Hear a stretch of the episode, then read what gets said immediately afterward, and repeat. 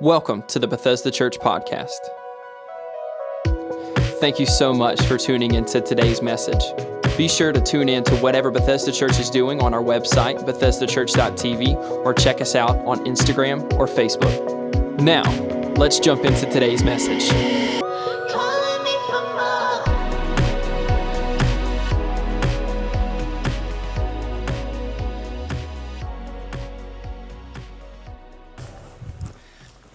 Good morning, Bethesda Church. How's everybody doing today? Good. Good to see you guys. Anybody excited to be in church today?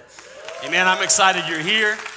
Those in house and those watching online, thank you so much for being here today.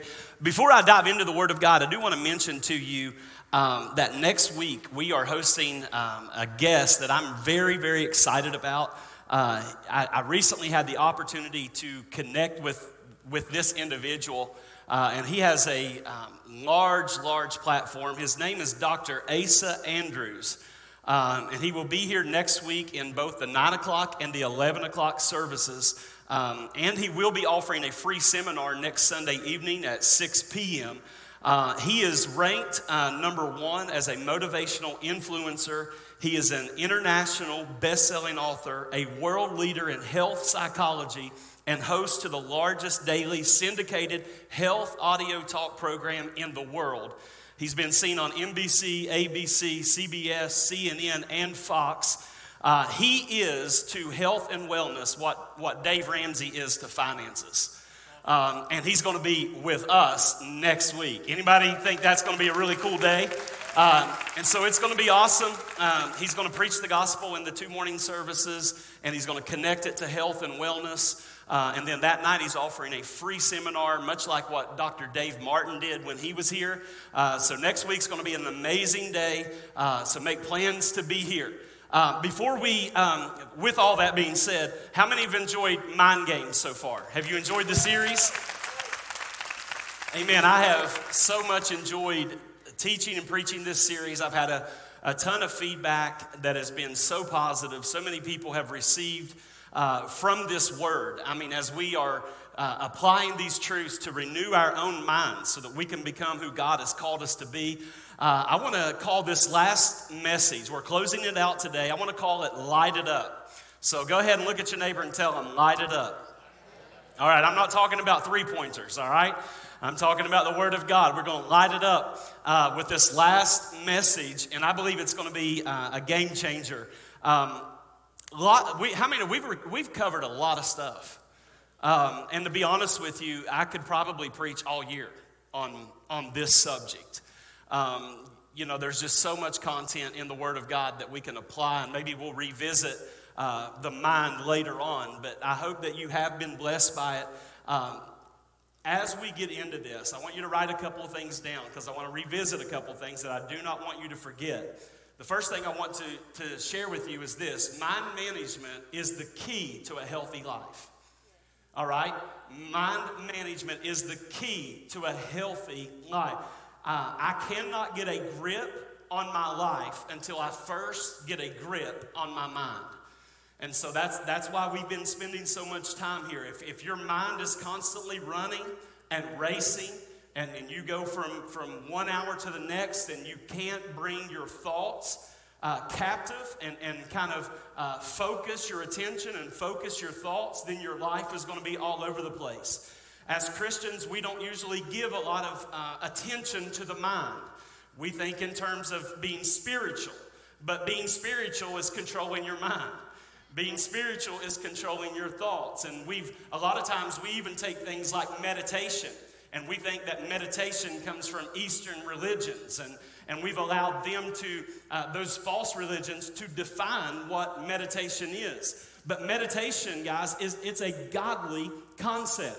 God gave us the power of meditation. Meditation, simply put, means to take a promise of God or to take the word of God and to speak it under your breath over and over. That's meditation. It, it's kind of that's why I talked to you about the woman with the issue of blood. she could not get well. And the Bible says what? She said within herself, If I could touch the hem of his garment, I'll be made whole. In other words, she was meditating on a promise that if I can just touch Jesus, all this will be over. David is another great example when his men wanted to stone him because their wives and children had been kidnapped. They wanted to kill their leader. And the Bible says that David encouraged himself in the Lord. How many know that sometimes it's not going to be the encouragement of others, it's going to be the encouragement of yourself? That sometimes you got to be able to push forward without the applause of people, without the eh, encouragement of people, and you got to be able to say within yourself, God is good. God is on my side. If it had not been for the Lord who was on my side, where would I be? Anybody ever had to encourage yourself in the Lord? Like it's not coming from any other place, so you got to encourage yourself. So there are times you got to do things without the encouragement of other people, and you can jot this down. People usually arrive at the destination of what they have embraced to be true. Whatever it is you have embraced to be true, that's the destination you will arrive at. If you're going to arrive at a Bible destination, a God destination, then you have to plant the seed of God's word into your life. The bad news is, is that your life right now is the results of, of your thought life. That, that's the bad news. The good news is, is that if you don't like where your life is, change your thinking. Now, now, some of us, we hear that and we're like, nah, it ain't that easy. It is that easy. It is that easy. It's fixing our mind on the things God has said. That's why we renew our minds through the Word of God. And, and that, that's how we do it. Yeah, how do I change my thinking? It's through the Word of God. So we've read this verse each week. I want to read it one last time. Romans chapter 12 says, I beseech you, therefore, brethren, by the mercies of God, that you present your bodies a living sacrifice, holy, acceptable to God, which is your reasonable service. And do not be conformed to this world, but be transformed by the renewing of your mind that you may prove what is that good and acceptable and perfect will of God. So, Paul is telling us that the renewing of my mind, that when I actually renew my mind, it will cause my realities to change. That my thinking affects my, my current reality, that my thought life impacts it. And the Word of God helps me to renew my mind so that that can happen in a positive way. If you hate your financial situation today, you need to learn something new about money. It's that simple. You need to learn something new about money. Uh, and once you learn something new about money, how many know you can change your reality? So it's, it's about your thought, li- your thought life today. And so our brain, throughout this series, we've learned our brain has two primary functions. Our brain is, is very complicated, complex, but two primary things is memory and imagination. The problem that we face as, as followers of Christ is that if we don't look toward the future and the promises of God, our mind will automatically revert back to memory instead of shifting into imagination. And, I, and I've, I've tried to explain to you that your memories, and you may have a ton of bad memories, but it's still the size of a bedroom closet in comparison to your imagination and the future that God has for you. And the only way that I can walk out of the shadows and the pain of yesterday and memory is to shift to my imagination and start seeing possibilities that are so much bigger than the pain and the hurt that I've walked through. How many are ready to step out of the shadow of yesterday and step into what God has for you today? I, I have to move from memory to imagination. And so I got to be able to see possibility in front of me. And so, um, a lot of people, what happens is, is the reason they're stuck in memory is because of trauma. And uh, it could be physical trauma, it could be emotional trauma. Um, studies have proven, I'm not going to go into detail because I'm not a doctor or psychologist, and I don't, I don't want to pretend to know or understand all of that. But when something traumatic happens in your life, whether emotional or physical, um, it, your brain does not function the same way it used to. Like you, they, they've done studies to prove that certain parts of your brain, after you've experienced a traumatic event, do not function the same way it did before that event. And so that's why it becomes important. Those of you that have walked through something traumatic, it could be a divorce, it could be uh, the loss of a loved one, it, it could be a, a, ton of, it could have been a sickness that you didn't see coming, that was a traumatic event in your life. You've got to retrain your thinking and, and, and instead of just meditating on the pain and the trauma, I promise that if you'll meditate on the Word of God and the promises of God, your mind will be renewed and God will give you a vision of something in the future that's greater than the pain you just walked out of. Anybody believe that your future is better than your past? Anybody believe that God has something for you ahead of you that far outweighs what's behind you? And so the battle that we're all facing, guys, it's the battle of the mind. This is the battle right here. Spiritually, I've taught you over the last five, six weeks, spiritually, you're good. Like when you get saved, positionally, you're good. But the battle is for our thought life. And the enemy wants to bring thoughts into our life, he wants to bring lies into our life, and he wants us to agree with the lies.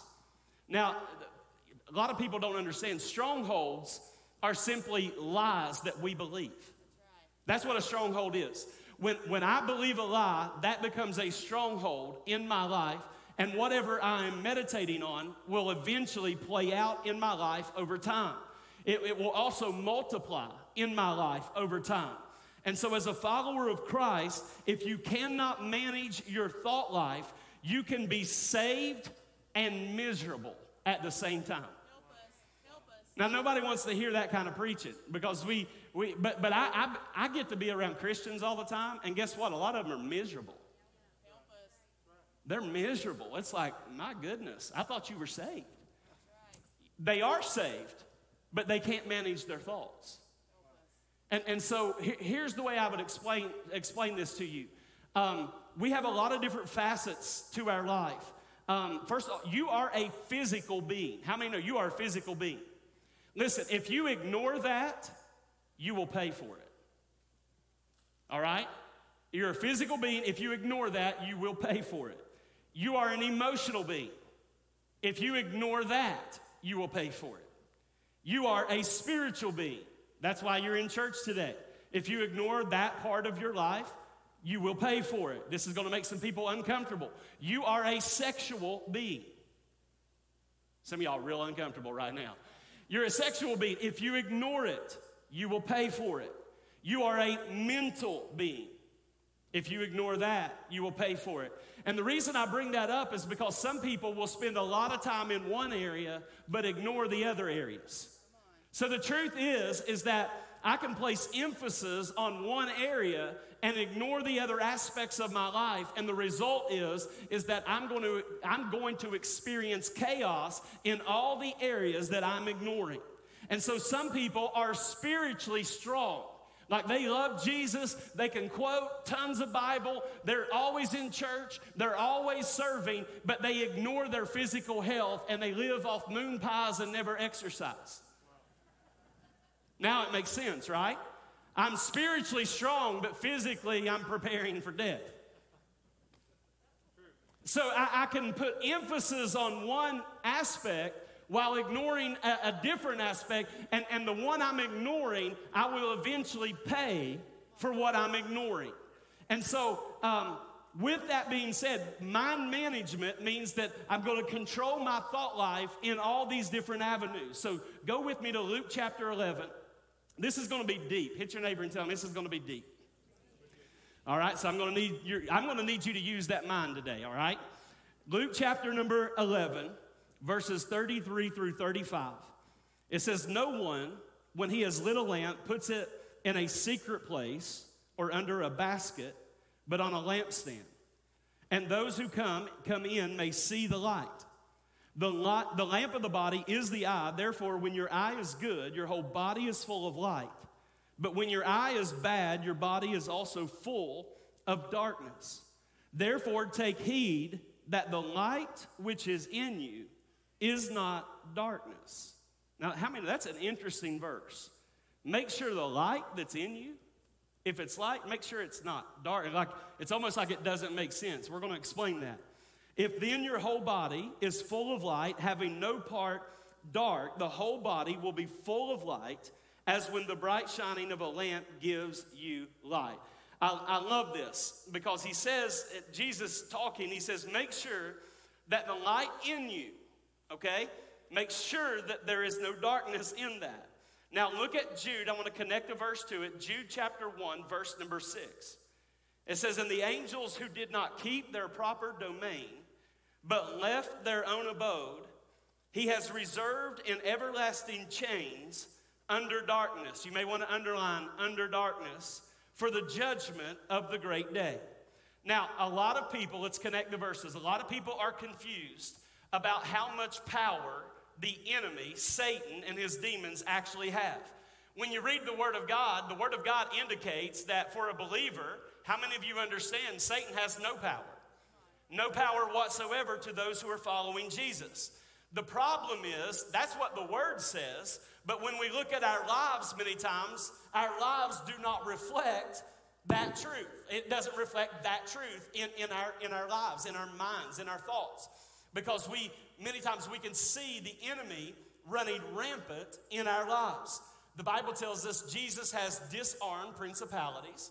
The Bible tells us that he made a spectacle of the devil through the cross and, and, and that he has all power over the enemy. But many times when we look at our individual lives, maybe our families, we see you know, uh, the enemy running rampant. We see gossip, we see dysfunction, we see divorce, we see lack, we see sickness, and we, we wonder why the Bible says he has no power, but when we look at our lives, it looks like he has power over us. So we, ha- we have to ask how did the enemy get in, and how did the enemy get that kind of foothold over my life? How does that happen? So, Jude 1, Jude says, that the angels did not keep their proper domain. Angels were created to be in heaven, um, they were created to be in the presence of God. They are the heavenly host of God. We know that angels, some of them are musical, some of them are worshiping angels, some of them are warring angels. They go to battle. And there was an element of the angels because they teamed up with Lucifer that when Lucifer was cast out, how many know one third of the angels were also cast out with Satan at the same time? And so Jude says these angels were supposed to be in the presence of God, but because of their sin, they are no longer in their proper place. If they are not in heaven, we have to ask, where are they? Well, the book of Revelation tells us that the demons and Satan himself will eventually be cast into a lake of fire. How many know that, that hell has been reserved for Satan and all the devils? Come on, all the demons are going, going to be cast there. The, the, the thing we have to understand, and I, I've said this before, we say, tell the devil to go back to hell where he came from. And it preaches good, but the devil's not in hell yet. All right? He's not there yet. He will be there, but he's not there yet. So he's not in heaven, and he's not in hell. So we have to ask, where is the devil? Where are these demons, these fallen angels? We know that a reservation has been made, but they are not there yet. Now, the only American analogy I can give you to explain this would be um, the Native Americans. And what I mean by this, the Native Americans um, are located in different parts of our country. And the government marked off certain territories for the Native Americans. And there is a boundary that is created by the government for them. And watch this within their boundary, within their territory, Native Americans can operate their business, they can live, they can raise their families, they can uh, conduct uh, their own activity within their territory. All the rules in those territory uh, in those territories are different than the rules everywhere else. Are you following me? They have their own set of guidelines. They have their own set of rules that they can live by. So satan and and the demons have uh, they're not in heaven but not in hell but they are reserved in chains in watch this in utter darkness in other words god created a space for them And we got to ask what was the space that God created for the devil, watch this, to do his business where he can traffic, do what he wants to do, operate his kingdom. How does, the, how does Satan do that and where does he do that? He does it in a place called darkness. Everybody say darkness. All right, now this, this is really cool. You got to grab this. The reserve that, that Satan lives in is a place called darkness. Now, you may say, what does that have to do with mind games, Pastor Chad? I'm so glad you asked because Peter said that God has called us out of darkness, right?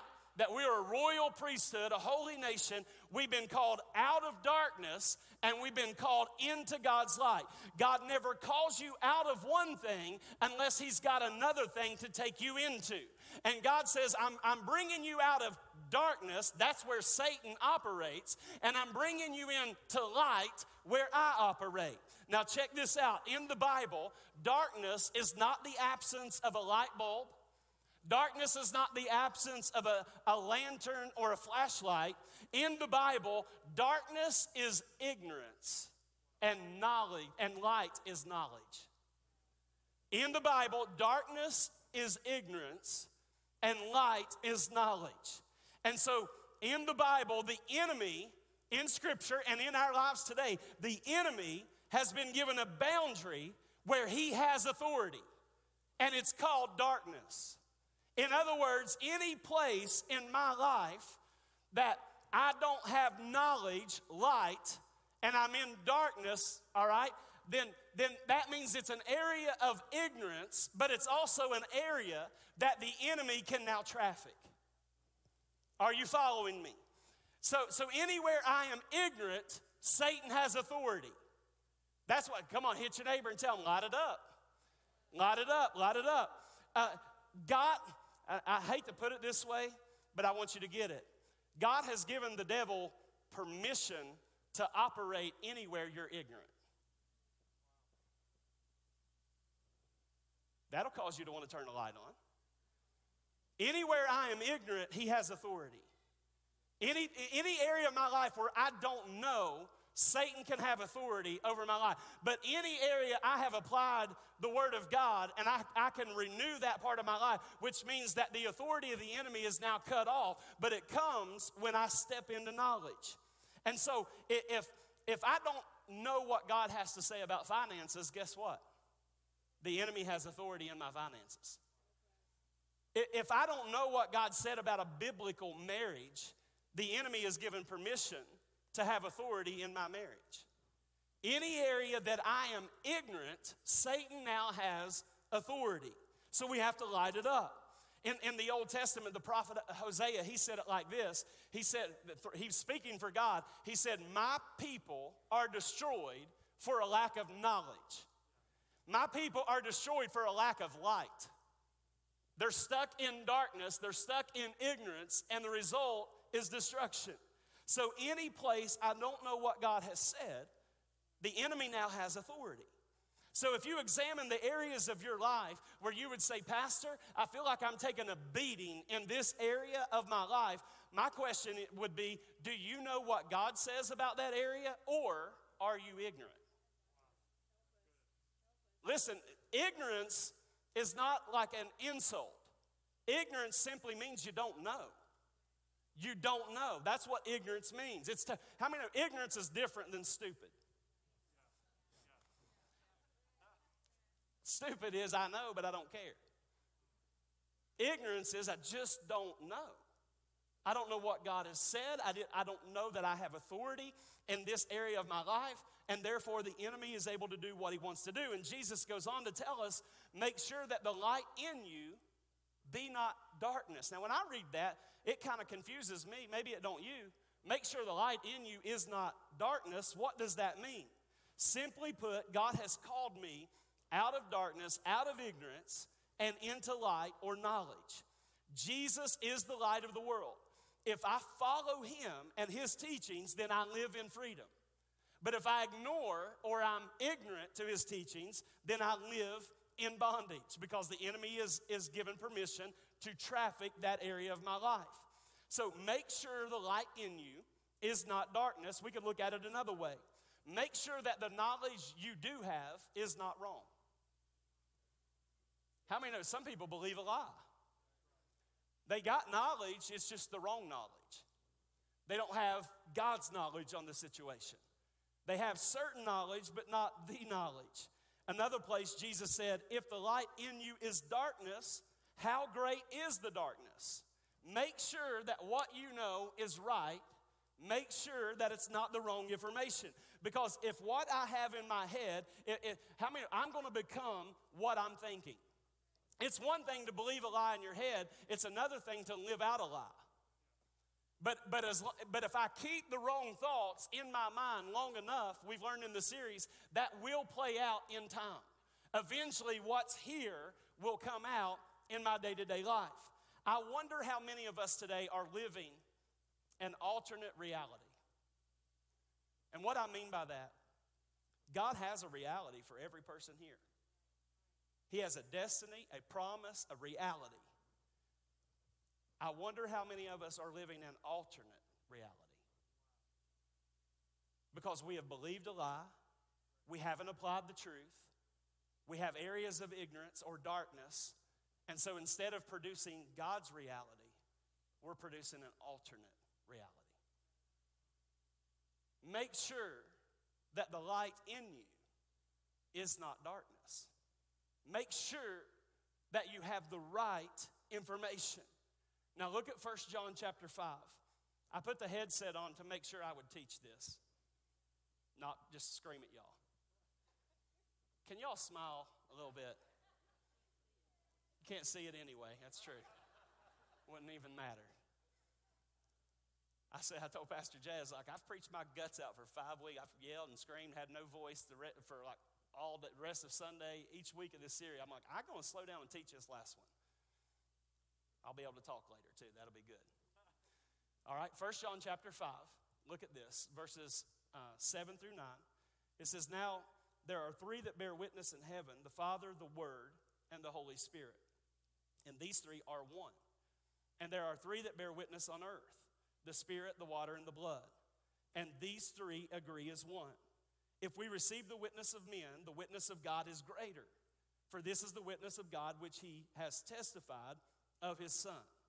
The one line that really sticks out to me of this text is that the witness of God is greater than the witness of men. In other words, if you ever get an internal witness that you are going in the right direction, how many appreciate that Holy Spirit witness sometimes? That's you, you can't really explain it. It's a Holy Spirit witness letting you know that you're moving in the right direction. He's saying that that witness is greater than any encouragement you could get from people that it's a greater witness. And this goes back to living internally instead of externally.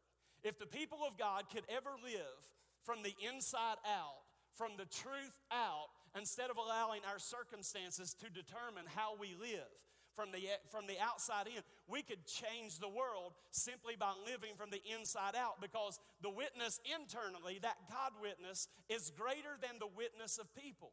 If, if you still need, and this is going to be tough, if you still need people to encourage you for you to do the right thing, you still got a lot of growing to do. If you still need encouragement to simply do the right thing, you got a lot of growing to do because the witness of God is always more powerful than the witness of men. So let's let's let's shift gears for just a moment. Anything that that I can taste, anything that I can touch, smell, hear, see, all right, anything that comes to me in, in the form of um, senses, um, we, we know there's a difference in that than things that are spiritual. Um, how many um, understand that our thoughts are spiritual? Why? Because they're immaterial. I can't see, taste, touch my thoughts, but we know thoughts are real. Some of you had thoughts last night, you had thoughts this morning, you have thoughts about this sermon right now. Uh, we, we all are dealing with thoughts. Um, and we, we understand that thoughts come from a different realm. Now, everything in the world, this is a point I want you to get, everything in the world started with a thought or an idea. Okay? Everything. Um, the Bible says that everything you see came out of that which you cannot see.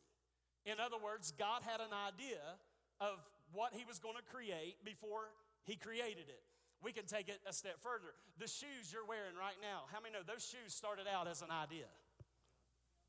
The car you drove in did not start out as a car, it started out as an idea in somebody's mind. Um, the clothes you got on started out as an idea that somebody had. And so everything starts with a thought, everything starts with an idea. And it's the thoughts and ideas that we're able to meditate on that play out in our life. So, whether our thoughts and ideas are negative or positive, if we focus in on them long enough, we're going to push those thoughts and those ideas into a reality. It's the thoughts that we sustain over a period of time that play out in our life. Now, here's the other thing that I want you to get death cannot kill an idea. Death cannot kill. Um, the former um, CEO of Apple, Steve Jobs, how many know he is dead, but I have used his idea all morning? I've used his idea. He's dead, but I've used his idea all day today. Um, we can look at um, democracy. How many democracy was created by men who uh, were tired of the tyranny of the king, and so they created uh, what we know as democracy. It was an idea that they had. They're all dead, but we all get to enjoy living under a democracy because death cannot kill an idea. Martin Luther King Jr. had an idea. You can take the man, but you cannot kill the idea. Ideas outlive people. And so um, they, they don't die just because a person dies. Now, here's what the scripture says there are three that testify in heaven the Father, the Word, and the Spirit. These three are one. The, the Word, according to John chapter 1, we know is Jesus. The Father, the Word, and the Holy Spirit. The Word being Jesus. Jesus is his earthly name. We know that for 33 and a half years. But before he came to the earth as Jesus, how many know he was just Word? Jesus was the Word. And so uh, God reveals us, uh, reveals himself to us through the Father, the Word, Jesus, and the Holy Spirit. Best way I can explain that to you is I am Chad Dingus, and I am known to my kids as a dad. I am known to my wife as a husband. I am known to my parents as a son. I am known to you guys as a pastor. And so there are many different levels by which you can connect to me. The same is true with God. God is three in one, but He's given us three ways to connect with Him the Father, the Son, or the Word, and the Holy Spirit. We know that God the Father has a plan for you. Go ahead and tell your neighbor, God has a plan for you. All right? It's in the mind of God. He has a plan, a purpose, a destiny for you. We know that God accomplishes His purpose in your life through the Word. The Word renews our mind. And the Holy Spirit, the Bible says, searches the mind of the Father, and He knows everything about your life. And then He comes and takes up residence in you so that He can reveal what's in the Father's head into your life. And so I'm saying throughout this series that if we could ever renew our minds through the Word of God, we would have an internal witness that is greater than the witness of people that we're on the right track doing the right thing. How many's ready to do what God has called you to do? He's made it available to you, He's made it available to me. And so we look at John chapter 1, verses 1 through 5. Check this out. It says, In the beginning was the Word, the Word was with God, the Word was God. He was in the beginning with God. All things were made through him, and without him nothing was made that was made. In him was life, and the life was the light of men. And the light shines in the darkness, and the darkness did not comprehend it. Now, the Old Testament and New Testament were written in Hebrew and in Greek, all right? And Hebrew and Greek languages are way more complex than the English language. In other words, they're, they're much broader, uh, they're, they're deeper. Uh, the English language is much simpler. And, and, and great example, we use one word many times for, for a ton of different things where they would have multiple words. Um, love is a great example. We, I, I think I taught, taught you guys this. We love everything. We love our wife, we love our kids, we love pizza, Come on, y'all. We love, and it's the same word. We just love everything on the same level. But in the in the Hebrew and Greek languages, they would use the right word for love to describe that relationship. There were multiple words for it. Now, look, check this out. The Greek word in John 1 for word is logos. Everybody say logos. All right, in the beginning was the word. In the beginning was logos. In the beginning was the word, it's logos, and it literally means an expressed idea. An expressed idea. So if you go back to John 1 and you look at the meaning, in the beginning was the word, you could look at it as in the beginning was God's idea, and God's idea was with God, and God's idea was God. God's idea was in the beginning with God. Are, are you following what I'm saying? So God had an idea and he, he had knowledge, and we know that light is knowledge. Satan rules in darkness, but once we step into the light, Satan has no authority over us. God had an idea, and this idea was light. It became the light of all men. The word knowledge meaning, the word knowledge means the transfer of an idea.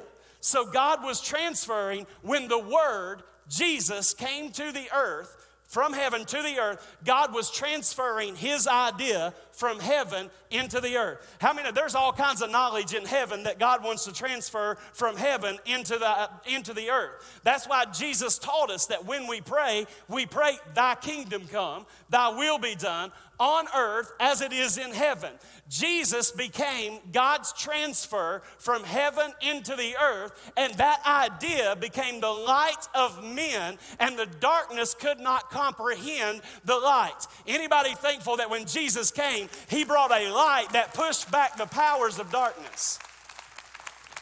Now, walk, walk with me for just a minute. I, I, I promise we will land the plane in a minute. John chapter 8, verse 12. It says, Then Jesus spoke to them, saying, I am the light of the world. He who follows me shall not walk in darkness, but have the light of life. Jesus, God's transfer into the earth, God's idea. If I follow Jesus, I don't have to worry about Satan ruling over me. It, it, it, Satan can only rule over me in the areas that I refuse to follow Jesus. So, if there are areas of disobedience in my life, it means there are areas of darkness in my life, which gives the enemy permission to traffic and to do his business in that area of my life. And, and so Satan is the prince of the power of the air, is what the scripture says. But I, I want to tell you, he is the prince of your ignorance. He is the prince of what you do not know. He is the prince of misinformation.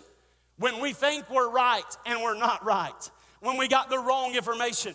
I want to take it one step further. Satan sets up his throne in the sermons you refuse to follow.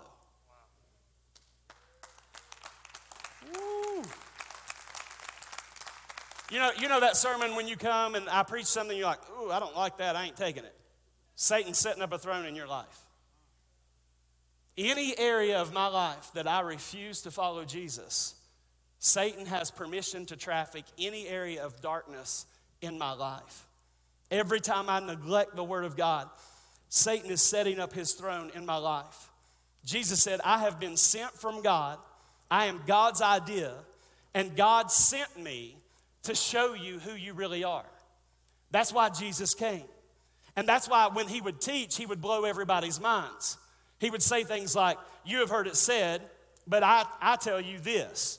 You have heard it said, you know, um, eye for an eye, you know, you, I, tooth for a tooth. You have heard it said one way, but I am God's idea being transferred into the earth, and I'm showing you a different way. Um, he, he and, and, and as he taught, people would stand back and say, Where did this guy come from? On what authority does he speak like this?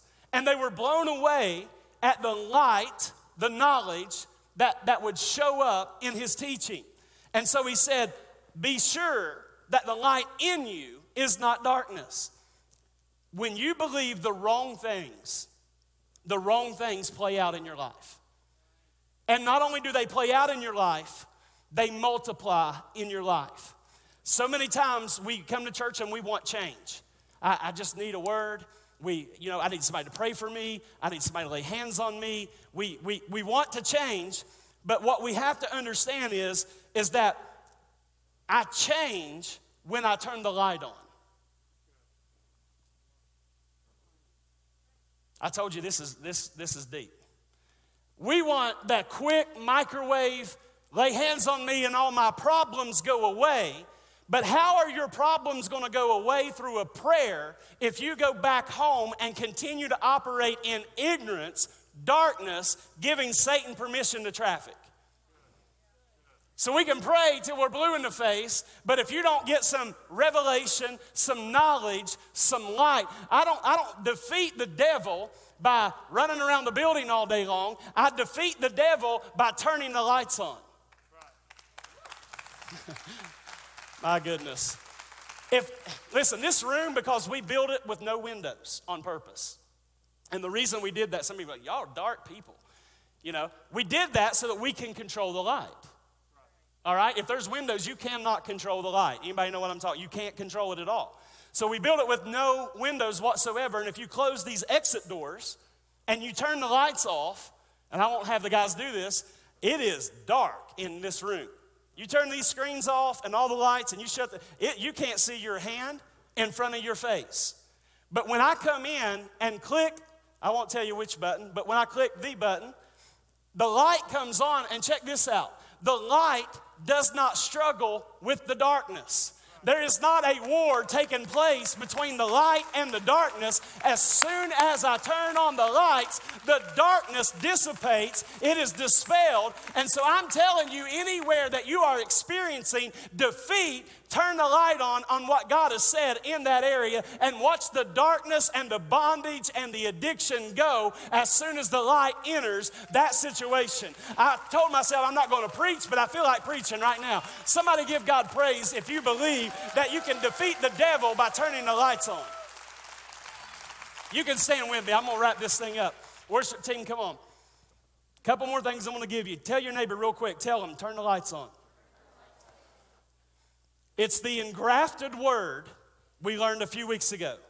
The word that becomes one with my thoughts that has the potential to save my mind, to save my soul, soul being mind. It's the engrafted word. It becomes one. God gave Abraham a promise of a son. Abraham had to hold on to that word for 28 years.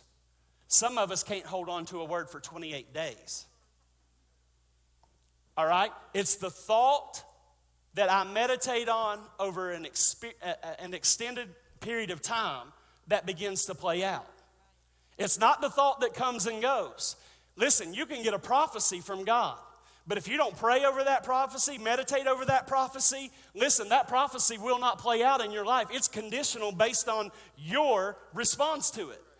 And so I've got to meditate on that promise until that promise becomes a reality, even if it takes 28 years. The Bible says about Mary, everybody say Mary. The angel shows up says, You're going to get pregnant, and this is going to be the Son of God. And you're going to get pregnant by a spirit. Go tell that to your boyfriend, right? That is crazy. Why? Because it had never been done. But if you go back and read that text when the angel shows up and says, Mary, you're going to get pregnant, you're going to give birth to the Son of God, the Bible says something very interesting. It doesn't say that Mary thought about it and then forgot it. The Bible says Mary pondered all that God said in her heart. What does that mean? It means that she meditated on what God had just spoken to her. She began to meditate on this until it played out in her life. And I love this because we know that God's idea, Jesus, He wanted to transfer this idea from heaven to earth. And this idea, eventually, how many of that idea was fleshed out? And the Bible says the Word, the idea, became flesh and we beheld it. It, it became a reality. I'm telling you, the promises of God start as an idea, as a thought.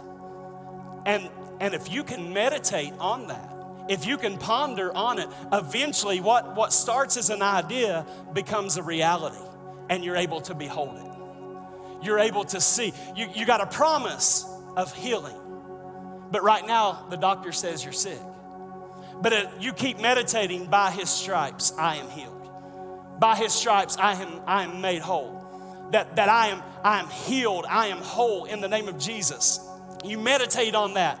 How many eventually that's going to play out in a reality called you are well? Why do you think the battle is so so strong in our minds? The enemy wants to plant the wrong seeds. It's why the prophet in the Old Testament said, when you write the vision, he said, make it plain. He said, write it down, make it plain. Why? Because sometimes there is a long span between the promise and the reality. And a long span of time that sometimes there's a long span of time of you trying to defend your vision. I could say it like this when you first get a vision, you're the only one that can see it. And so you have to defend that vision. You got to defend that promise because you're the only one that can see it. You may not get encouragement from family. You may not get encouragement from a spouse. You may not get encouragement from anybody or in your circle. And you have to defend that vision. But how many know if you can hold on to it long enough, eventually you don't have to defend that vision because the vision plays out and now the vision defends you. There was a time I had to fight and defend the vision I had for Bethesda Church. But as I look around today, I don't have to defend the, the, the vision. The vision now speaks for itself. See, if you can hold on to what God has said long enough and defend that, eventually what God does in you, it will start defending you. Anybody believe the word today? It will turn around and defend you. I want you to bow your heads, close your eyes, no one looking around for the next couple of moments. I pray that you got something out of the Word of God, that you are able to turn the lights on, to, that your mind be renewed through the Word of God today. But if you're in this place today or watching online and you're not in relationship with Jesus, Jesus, God's idea, transferred from heaven to the earth, died in your place. He wants to turn the lights on in your life.